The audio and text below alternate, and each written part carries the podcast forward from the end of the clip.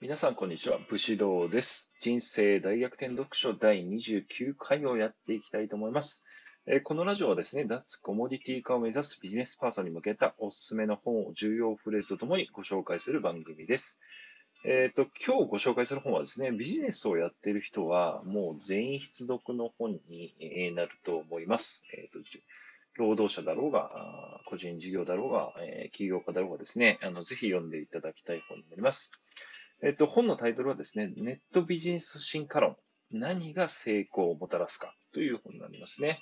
えー著者はですね、前回に引き続きですね、小原和弘さんという方で、えー楽天株式会社の執行役員、えー楽天株式会社チェックアウト事業長、マッキンゼやリクルート、グーグルなど IT 業界を中心に10社以上を経験された方ですね。まあ、IT ビジネスのエキスパートみたいな方です。えっと、本の紹介をですね、Amazon から引用すると、GAFAM の台頭からシェアリングエコノミーまで、インターネット登場から四半世紀にわたるネットビジネスの進化の要点を整理する。有名企業サービスの分析を通して、えー商社に通底する原理や儲けの仕組みを解説。激変するネット界の潮流がわかるビジネスパーソン必必読の一冊。という本になりますね。はい。で、早速重要なフレーズですね。えー現代は外れがなくなった総食べログ3.5社会というフレーズになりますね。えっと、食べログってね、皆さんご存知ですかね。あの、まあ、みんなのね、知恵を結集して口コミを集めて、あの、飲食店の口コミ、良い飲食店を探すような、えーサイトですね。と、グルナビがですね、まあ、あの、グルナビはまあ食べログの口コミがない版みたいな形なんですけど、もう最近はね、食べログの方が圧倒的にユーザー数多いと思いますね。皆さん使われてると思うんですけど、はい。で、えっと、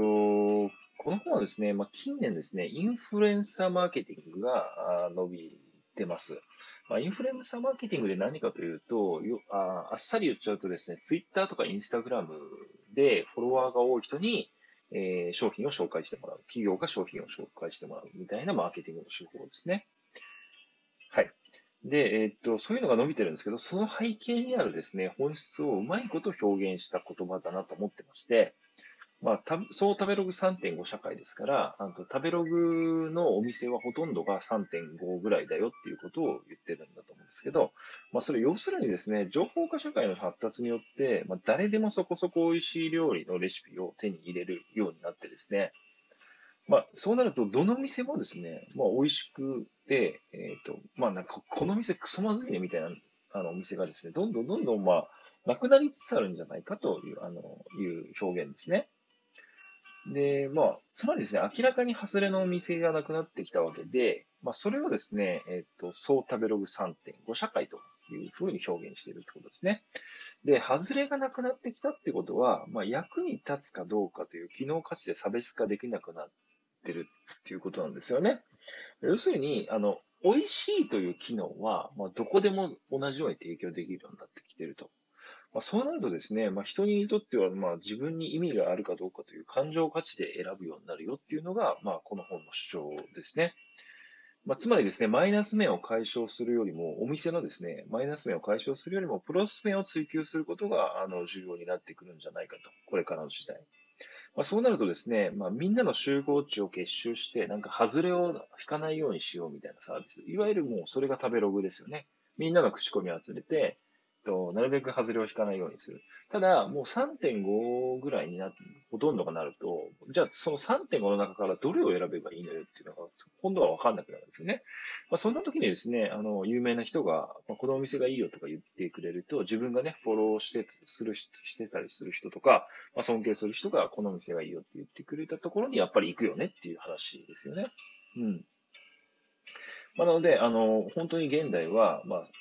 外れがなくなりつつあって、まあ、そうなることで、あの、インフルエンサーが活躍しやすい時代になっているよっていうのが、まあ、この本の主張になりますね。はい。以上ですね。今日のね、お持ち帰りポイントは、まあ、食べログ3.5社会が起きている業界はどこか、自分でちょっと調べてみましょうってことですね。まあ、その業界がこれから多分インフルエンサーがどんどんどんどん活躍ししやすい業界になっていくと思いますので、あの、ぜひチェックしていただければなと思います。はい。えー、改めてね、どんな時代なんだ、読み解きたい人はぜひ読んでいただきたいなと思います。今回は以上です。今後もですね、脱コモディティ化、レアキャラ化を目指すビジネスパーソンにおすすめの書籍をご紹介していきますので、よかったら今後も聞いていただければなと思います。また、この放送を聞いてよかったよと思っていただけた場合は、いいねを押していただけると今後のモチベーションになりますので、よろしくお願いします。それでは、